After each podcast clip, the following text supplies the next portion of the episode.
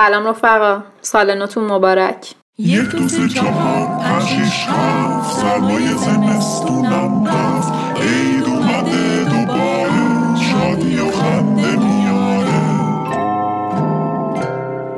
سفره رنگین داریم تنگ و نورین داریم. تو سفرمون هفت سین سکه سماق سنجت سیر. داشتم فکر می‌کردم واقعیت اینه که هیچ خبر ناگهانی قرار نیست به ما برسه که زندگیمون رو از این رو به اون رو کنه. ولی ما همیشه ته قلبمون و گوشه ذهنمون چشم انتظار یه اتفاق نیفتاده ایم. چشم انتظاریم تا کسی که رفته برگرده تا پاییز بی بارون نمونه تا قهوه کمی شیرین شه. دلمونم به موندن یه نفر قرص بشه. چشم انتظاریم تا مام بزرگ بیاد قالی نیمه کاره رو تموم کنه. تا خاله دوباره بشنه رو مبل کنار پنجره و اونچه که از زندگی می‌خوایم و ته فنجون قهوهمون ببینه. چشم انتظاریم تا یه روزی برسه که بالاخره مامان رضایت بده اون مانتو خوشگله رو تنگ کنیم و با دوستامون مجردی بریم شمال.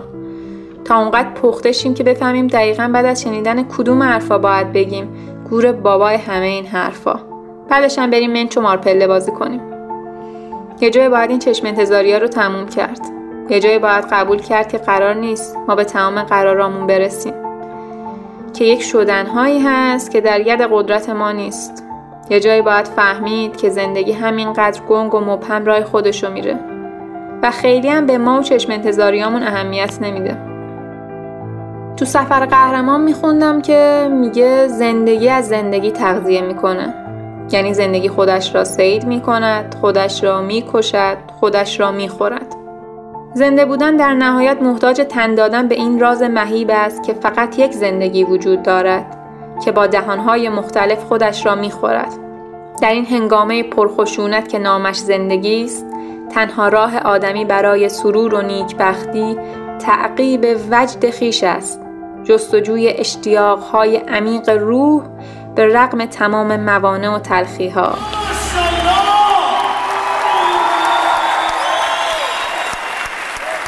خب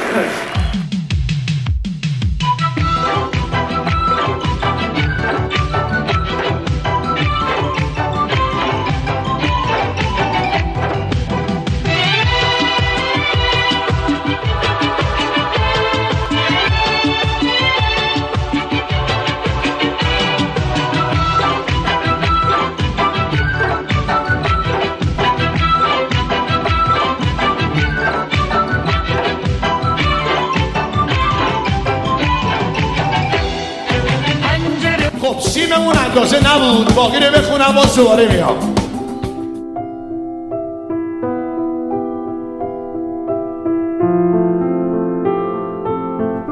این بهار در خانه سبز می شویم.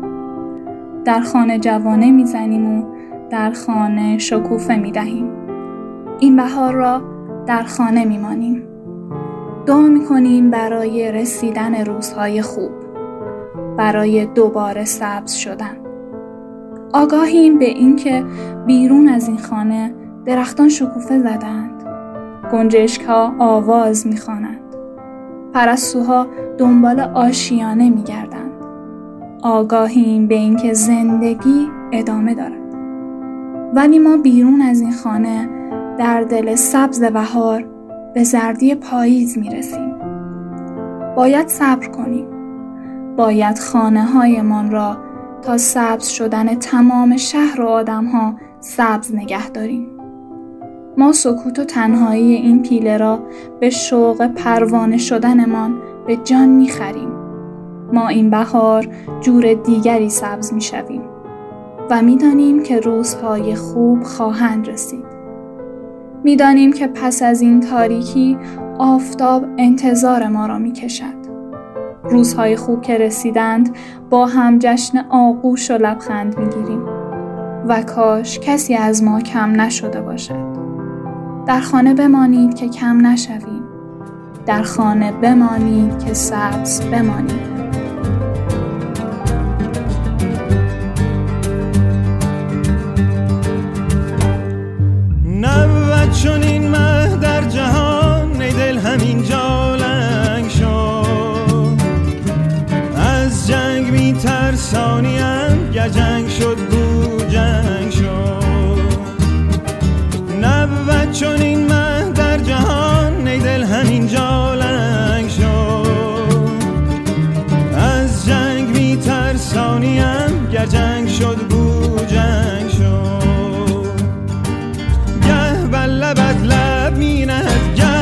کنارت می نهد گه بر لبت لب گه بر کنارت می نهد چون این کند رو شد چون آن کند رو چنگ شد چون این کند رو شد چون آن کند رو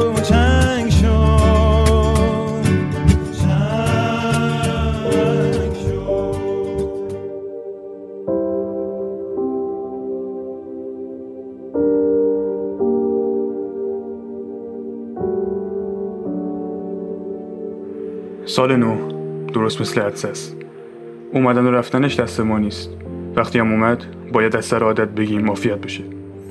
در واقع گفتن یا نگفتن این جمله هیچ اثر فیزیکی در حال آدم نداره. اما به هر حال اون رو میگیم. احتمالاً به همون دلیلی که میگیم عزیزم دوست دارم. اثر فیزیکی نداره اما به شدت از لحاظ احساسی اثر گذاره بنابراین سال نو مبارک. آرزوی خاصی هم نمی کنن. آرزوهای دم سال نو درست مثل همون فشفشه هایی که سر سال طویل میفرستن هوا. میرن بالا و میپکن و یه ثانیه نور میدن و خلاص. به درد هیچ چیز دیگه هم نمی‌خورن. مثلا اگه آرزو کنم که جنگ ها تموم شن و صلح مثل ویروس کرونا در دنیا شیو پیدا کنه این اتفاق میفته نه نمیفته دلیلش هم اینه که آرزوی هر آدمی با آرزوی آدم دیگه در تقابله. توقف جنگ به نفع من و به ضرر کارخونه کلاشینکوف. آرزوی نگرفتن گلودرد به نفع من و به ضرر کارخونه expectorant. دعای بهبود وضعیت ترافیک به نفع شماست و شاید به ضرر من. به هر حال همین تضاد آرزوهاست که اوضاع رو قاراشمیش کرده. پس امسال خودم رو سکه پول نمی کنم. به جای آرزو انداختن زحمت اصلاح این وضعیت به گردن کائنات سعی می کنم به دایره تحت امر خودم بیشتر توجه کنم و آسیب کمتری بهش برسونم. برای موارد خارج از دایره هم که هیچ. سال نوتون مبارک. خب آماده ای کلم مولا همه خنده رو لباتون. ماشاءالله.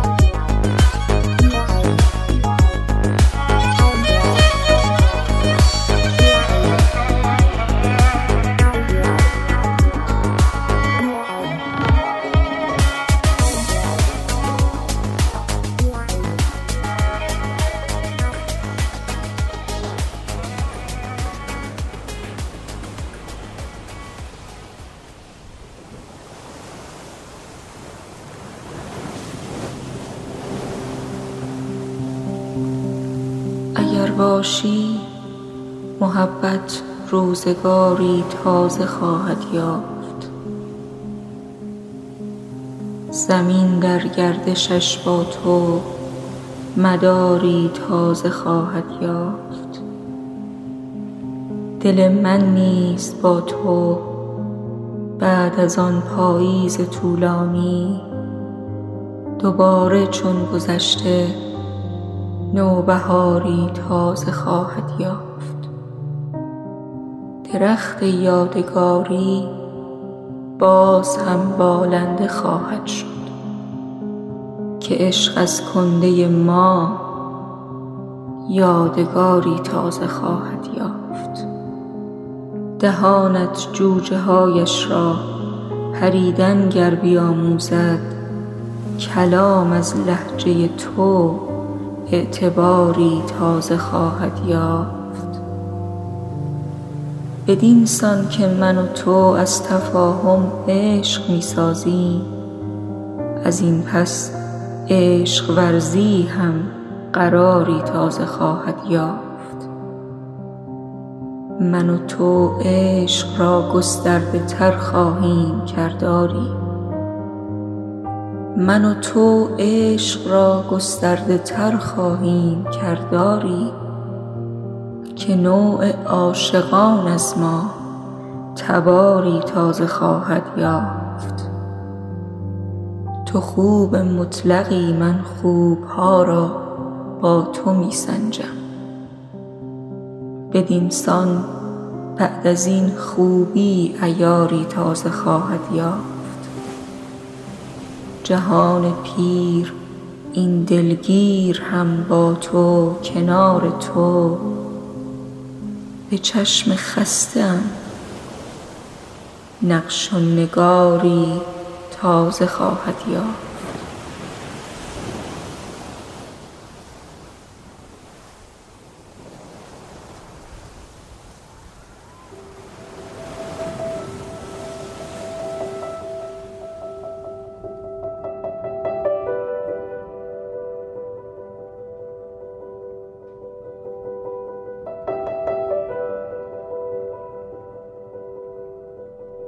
افتاده بودم به پرینت کردن یه فایل 400 صفحه‌ای در باب طراحی لوله های بتونی فاضلا.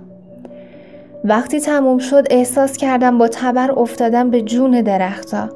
گمون کنم کاغذام همین حس رو داشتن. چون موقع مرتب کردن و منگنه کردنشون کاغذ صفحه سی به طور ماهرانه انتقام گرفت و دستم و برید. البته زخم ظریفی بود به زخامت خود صفحه سی و درد چندانی هم نداشت. بعد منگنه کردن و رام کردن اون 400 صفحه از کشوی میزم زربین رو در آوردم و گذاشتم بالای زخم. دیدن زخم زیر زربین وحشت انداخت به جونم. شیار عمیقی که لای اون کارونی پر از خون جاری بود. درست انگار که در جنگ با کفار ضربت شمشیر خورده باشم. قبلا هم زخمامو گذاشتم زیر ذره و خودم و وحشت زده کردم که همین الان مبتلا میشم به کزاز و قانگاریا و وا ویلا زمستون پیش پدرم همین مثال زده بود بابت دوری و دور بودن.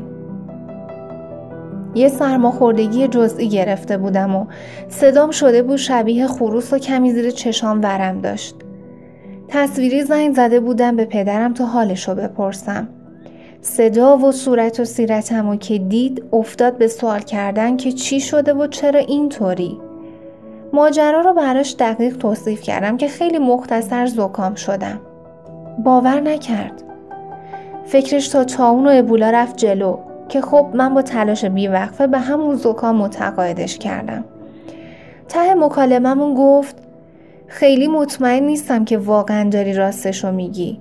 اما تقصیر من نیست. تقصیر دوریه. دور بودن مثل ذربی میمونه که همه چیز رو بزرگتر نشون میده. درست می‌گفت. دور بودن مثل ذربین کار می‌کنه. لاقل برای من اینطوره. ذهن من اتفاقات دوردست و با مهارتی فوقالعاده و رنجاور به شکلی دردناک هزار برابر بزرگ می‌کنه. زخمای کوچیک عزیزانم رو تبدیل می‌کنه به زخمای عظیم و گود. مهمونی های کوچیکی که دوست دارم اونجا می بودم و تبدیل می‌کنه به بزرگترین پارتی جهان.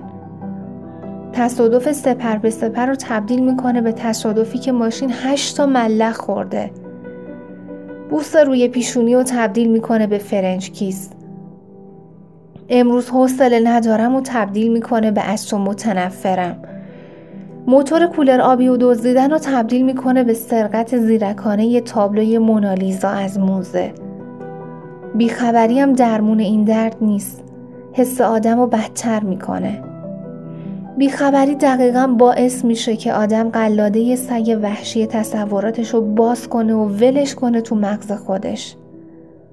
گوشت و پوست و سخون آدم رو می‌خوره و میجوه انتهایی بر تصوراتی که تو تاریکی رها شده نیست. کلا درمونی به درد دوری نیست. الا نزدیکی. سعادت دارم باز در خدمتتون باشم. چند تا آهنگی.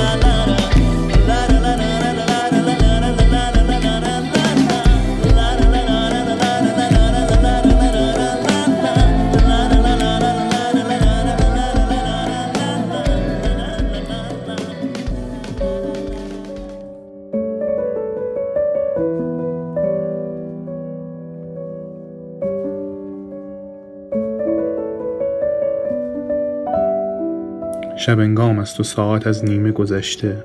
خسته از افکار و آرزوها و دقدقه ها یک به اصطلاح آرمانی بر بالینم دراز می‌کشم.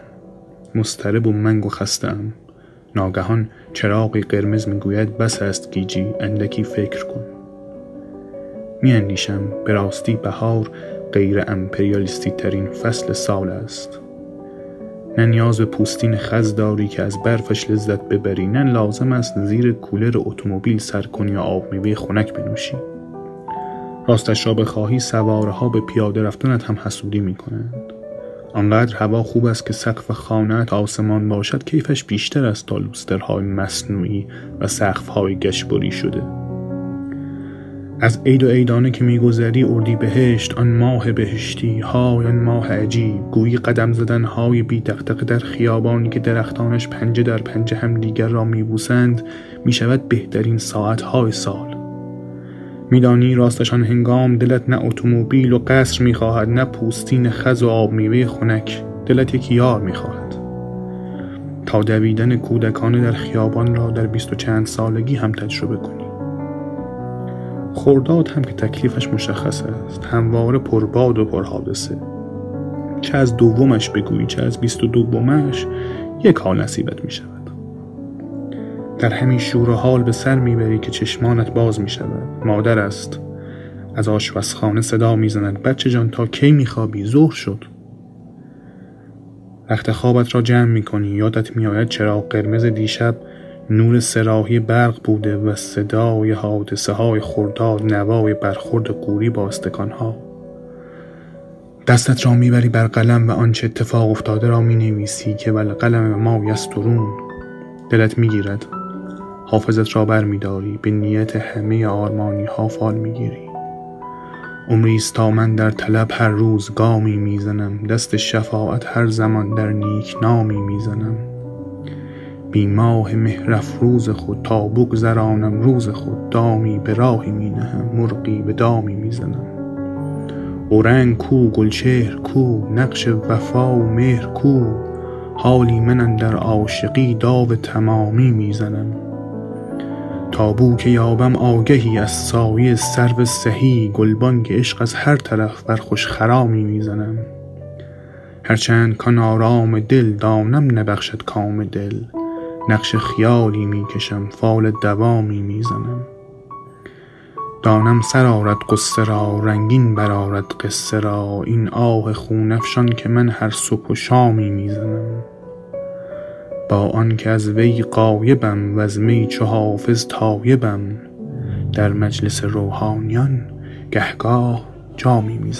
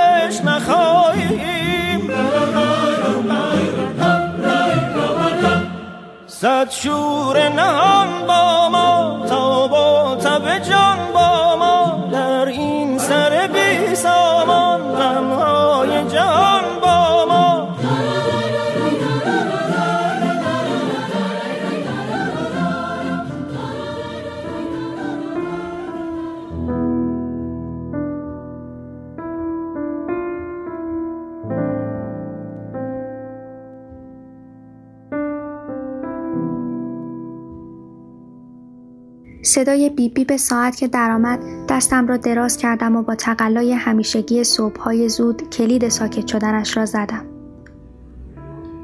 چند ساعتی می‌شد که به لطف سماجت آفتابی که از گوشه پنجره میتابید هوشیار شده بودم. با احتیاط روی صورتم راه رفت تا بالاخره خودش را به چشمهایم رساند. از همان یک ماه پیش فکر مرخصی خواستن از رئیس برای روز اول عید از طلوع امروز بیزارم کرده بود. کش و قوس کنان خودم را به پذیرایی رساندم. یک هفته می شد که هفت سین کوچکم را روی میز پای کاناپه ها چیده بودم. سمنو، سیب و سبزه و مابقی سین ها دور تا دور تنگ روی پارچه سرخ رنگ نشسته بودند. تنگی که همچنان از ماهی خالی بود. از بچگی هم همینطور بودم. در باب هر چیز که خونسرد بودم، شوق آمادگی برای عید صبوریم را میقاپید. آن روز هم با سرعت هرچه تمامتر مراسم دوش گرفتن و قهوه فوری و لباس پوشیدن را به آخر رساندم و از در بیرون زدم. چند بلوک جلوتر از خانه یک پارک آن طرف خیابان است که صبح و عصر تا هر وقت که از تاریکی هوا چراغهایش روشن نشود پر از سر و صدای بچه های کوچک و قدم های آدم بزرگ هاست. چند بچه در صف تاب و سرسره و بیشتر آدم بزرگ ها مشغول ورزش. از روز اولی که به اینجا آمدم یک حس دوگانه ای بهش داشتم. یک جور دوست داشتن نصفه و نیمه. هر بار که از کنارش رد می شوم قهقهه بچه ها، پاکی هوا و درخت های سبزش روحم را خنک می کند. اما همین که چشمم به چهره ناشنای خیابان و آدم ها می افتد دلگیر می شوم. راستش را بخواهید حس واقعیم به تمام این ماجرا همین است. چمدان بستن و کس کردن در گوشه از دنیا که میدانی هیچ وقت وطنت نخواهد شد آنقدرها هم دوست داشتنی نیست. این را از کسی که لحظه تحویل سال جای سبزه و آین شمدان روبروی مانیتور شرکت نشسته است بپرسید.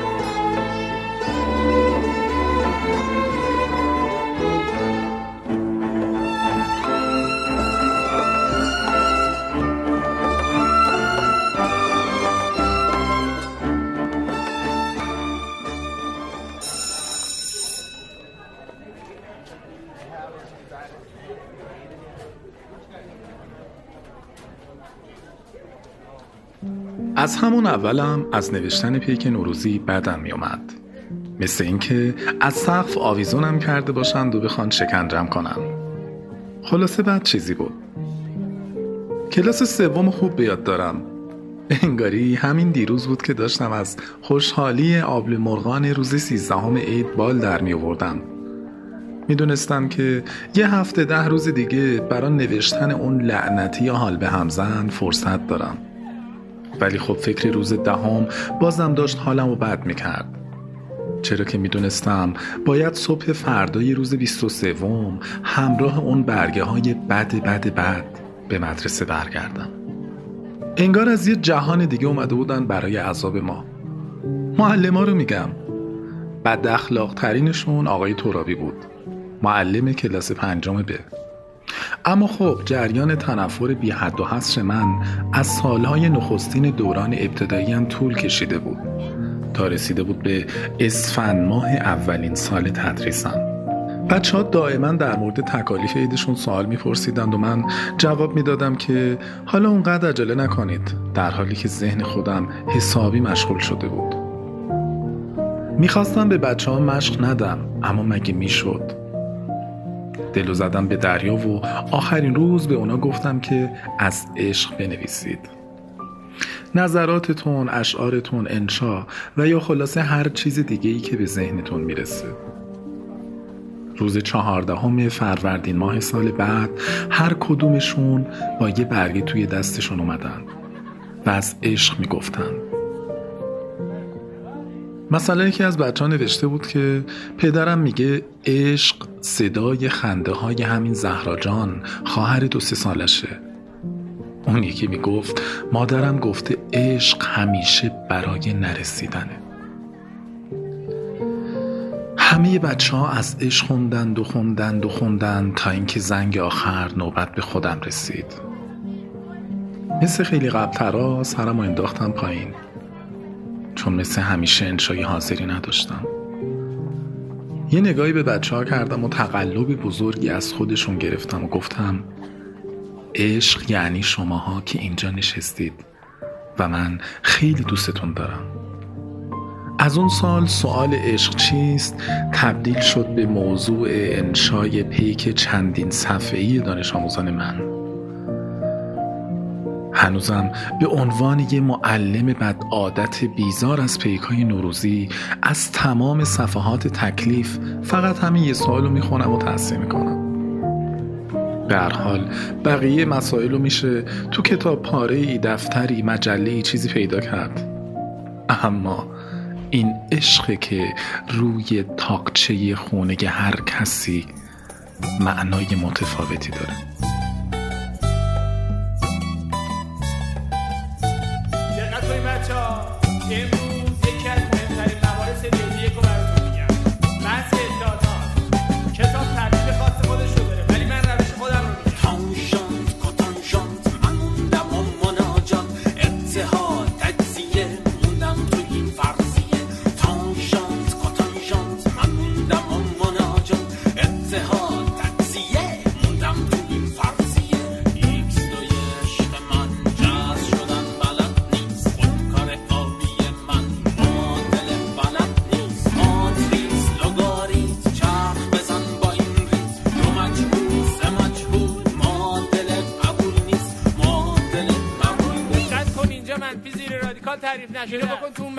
کجایی؟ تو باقی حواست کجا آقا ننویس. ننویس گوش بده. با بغل دستی در نزن گوش بده. اصلا کی گفته تو بیای سری یه بار دیگه توضیح بچا گوش بدید.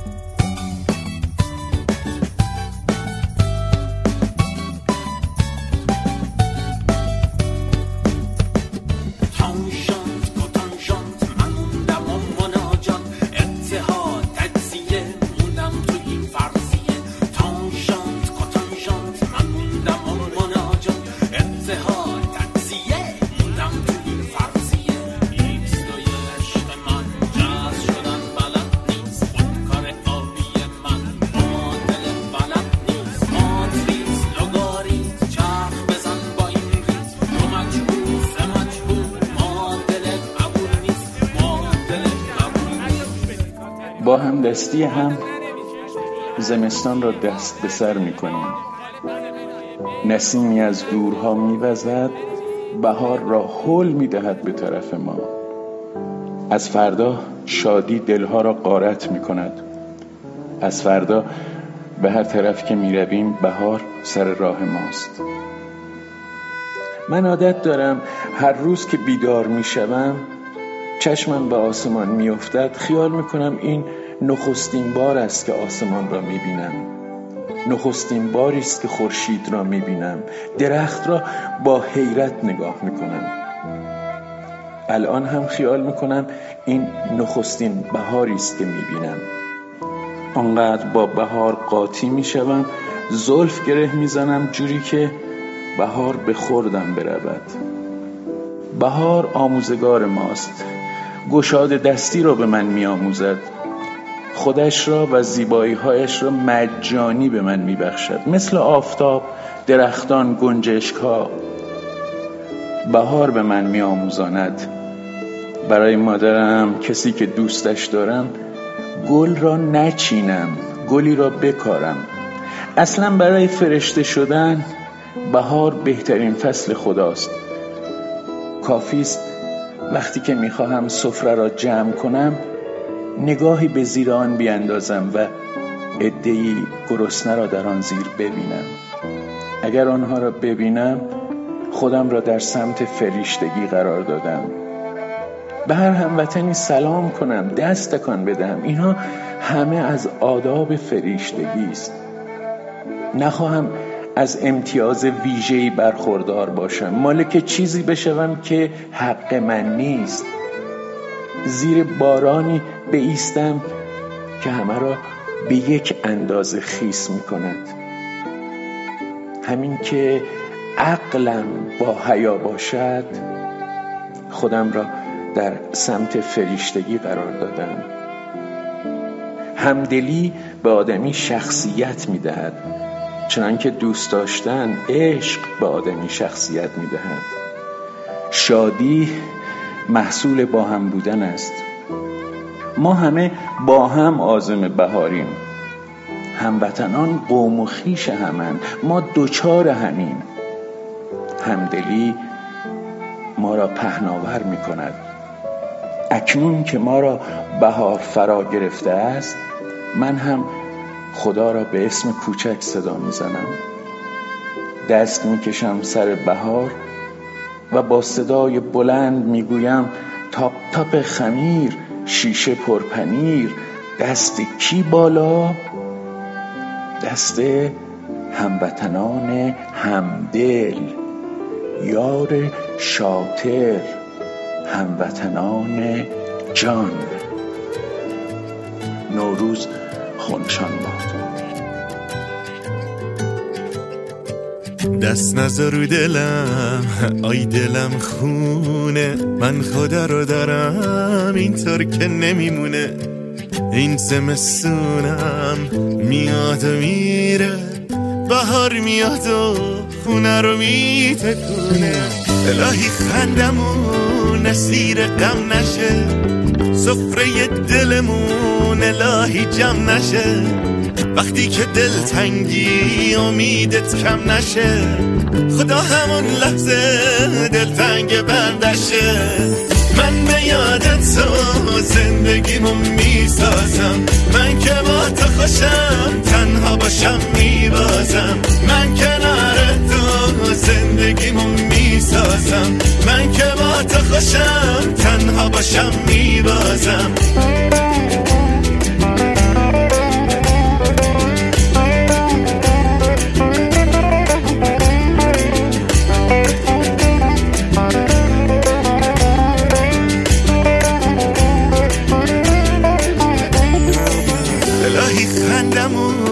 اسیر غم نشه. سفره دلمون الهی جمع نشه. وقتی که دل تنگی امیدت کم نشه. خدا همون لحظه دل تنگ بندشه من به یادت تو زندگیمو می‌سازم. من که با تو خوشم تنها باشم میبازم. من کنار تو زندگیمو می‌سازم. من که با تو خوشم تنها باشم میبازم.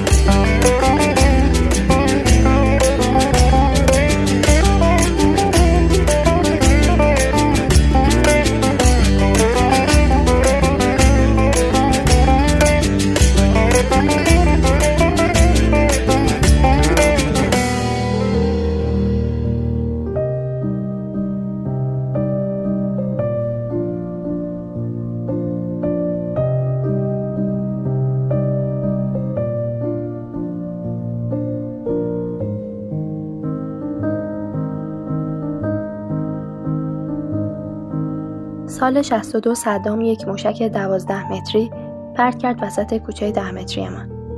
تمام در و پنجره های خانه از حالت مستطیل تبدیل شدند به زوزنقه و لوزی. صدام هر وقت با نرگس و ساجده و سمیرا آن وقتا هنوز ندال نبود. دعوایش می‌شد چند تا موشک پرت می‌کرد سمت دسفول. این آخری را که زد پدرم همه ما را سوار رنو کرد و رفتیم مرغداری دایی مادرم. ما و آن بخشی از فامیلمان که هنوز زنده مانده بودند. دایی مادرم معتقد بود که مرغداریش قایم شده زیر پونز نقشه که صدام کوبیده به اتاق کارش. آن را نمی‌بیند. این یکی از جوک های رایج آن زمان. وقتایی که برق می‌رفت و آژیر میکشیدند و ما بچه ها مثل ژله توی بغل مادرمان میلرزیدیم این جوک را برای تلطیف فضا می‌گفت خب به تب هیچ کس هم نمیخندید. حتی عروس خاله مادرم که احساسات خندهش به هیچ بند بود و ترک عروب دیوار هم او را میخنداند. این پاراگراف بالا مقدمه موعظه دیروز من بود که رفته بودیم سیسته بدن. لایه دو میلیون نفری که آمده بودند پارک با یک آقای 80 ساله که سیبیل داشت و موهایش را رنگ می‌کرد تا چل ساله به نظر بیاید به اجبار دمخور شدند. خیلی سریع سلام کرد و را تبریک گفت و خودش را معرفی کرد و گفت که 39 سال است که ایران نبوده و بعد هم خیلی پارتیزانی و آریو برزنتور بحث را کشاند به سیاست. حتی فرصت نداد که بهش بگویم من همان قدری از سیاست سر در میآورم که پنگوان از پرواز. بعد هم سر خر سیاست را کچ کرد به سمت جنگ و نتیجه گرفت که آمریکا باید حمله کند به ایران. بعد هم گفت دارم تنگ شده برای دوراهی قلک. من دیروز تازه فهمیدم که هنوز آدمهایی در این دنیا زندگی می کنند که سبیل می‌گذارند. موهایشان را رنگ می کنند و تنها راه رسیدن به دوراهی قلحک برایشان راه افتادن یک جنگ است. همین شد که پاراگراف اول را برایش گفتم. بعد هم دو پاراگراف دیگر. با تنز و لطیفه و طوری که مراعات سنش را کرده باشم خواستم بهش بگویم که جنگ خیلی ماهیت کثیفی دارد. من هشت سال از زندگی و بچگیم را دیویس کیلومتری خط مقدم بودم. دقیقا همان سالی که آن آقا پرواز کرده بود آلمان من به راحتی از روی سفیر مشکا مدلشان را حدس زدم.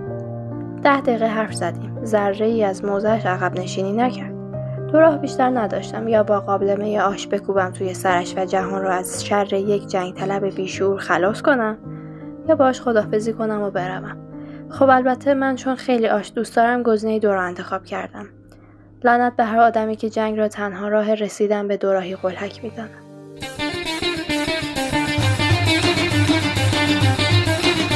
چه حالی دارم می‌کنم؟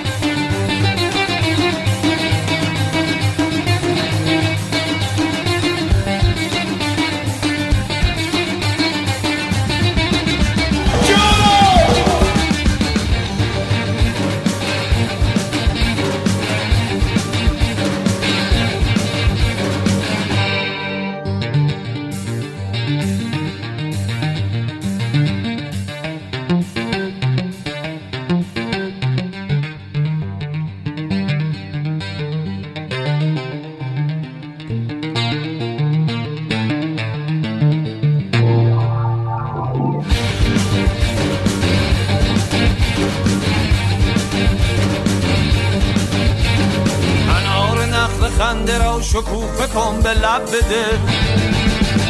لب مرا به هوریان بالغ حلب بده.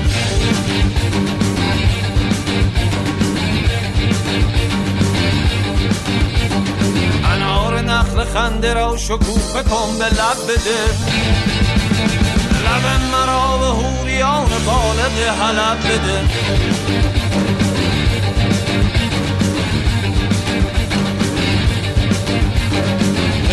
میان قریبشان سبو و سیر هدیه کن. دختران ترکمن ترانه و رتب بده.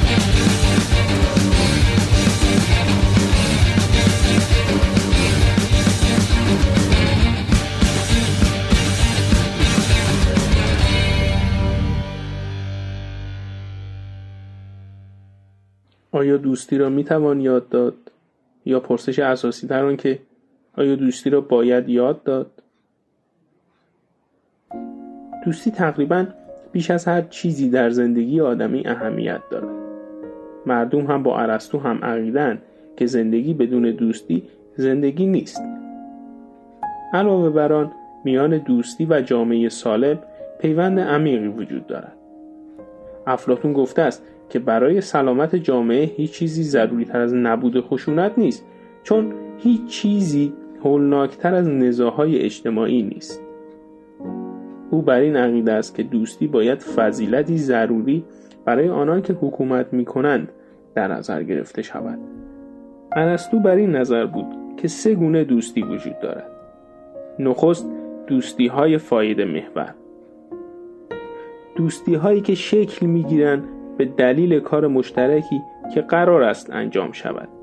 چنین دوستی هایی در طول ساعات استراحت و نهار و چه در هنگام برگزاری جلسات بیشک منجر به شادمانی میلیون ها نفر می شود. اما نقطه ضعفی هم دارد. آن همین که تنها هنگامی ادامه دارد که این کار مشترک ادامه داشته باشد. بنابراین این گونه دوستی ناپایدار است. دومین گونه دوستی از نگاه ارسطو دوستی لذت محور است این دوستی به این دلیل شکل می گیرد که در آن چیز مشترکی وجود دارد که طرفین از آن لذت می برند. این گونه دوستی ها آینه تمام قدی از همان دوستی های مبتنی بر کار مشترک هستند و همان نقاط ضعف را هم دارند. سومین گونه دوستی متفاوت با دو گونه دیگر و بهترین نوع دوستی هاست و ارسطو به اشکال گوناگون آن را نامگذاری کرده است. دوستی شخصیت ها، دوستی فضیلت ها و دوستی کمالات. اگر بخواهیم اصطلاحات امروزی تر به این دوستی و دوستان اختصاص دهیم چنان افراد خوشحالی را می‌توان یک رو در دو جسم یا رفیقان شفیق گرما و گلستان نامید چنین دوستانی که یکدیگر را به خاطر آنچه خودشان هستند دوست می‌دارند. دوستی آنها وابسته به عوامل بیرونی مانند کار یا لذت نیست. این گونه دوستی ها نه تنها بهترین بلکه با دوامترین دوستی ها هم هستند.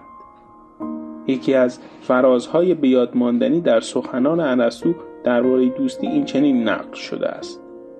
دوست انسان خود دیگر اوست. ای بابا بس کن دیگه تو هم. دو ساعته داری فلسفه میبافی. واسه چی؟ واسه دوستی. دوستی کجا بود این وسط اگه دوستی بود که اینقدر بدبختی و نمی‌دونم احتکار و مصیبت و این چیزا نبود که دو دقیقه نمی‌تونی سریعتر جمعش کن بابا. می‌خوایم بریم خونه کار هی پشت سر هم بزن مغز من بردی هی موج منفی. هی آیی اسب بخون.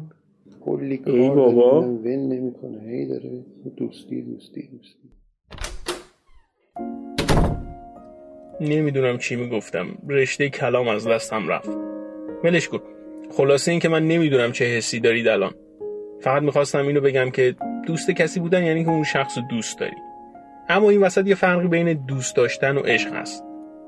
دو نفر که عاشق همن صرفا همو دوست دارن همین. اما تو دوست داشتن مهم نیست که اطرافیانمون ما رو دوست دارن یا نه. مهم اینجاست که ما اونا رو با هر بهونه ای دوست داریم.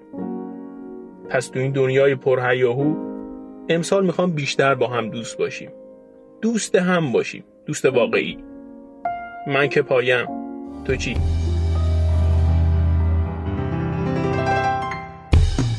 این بود آخرم.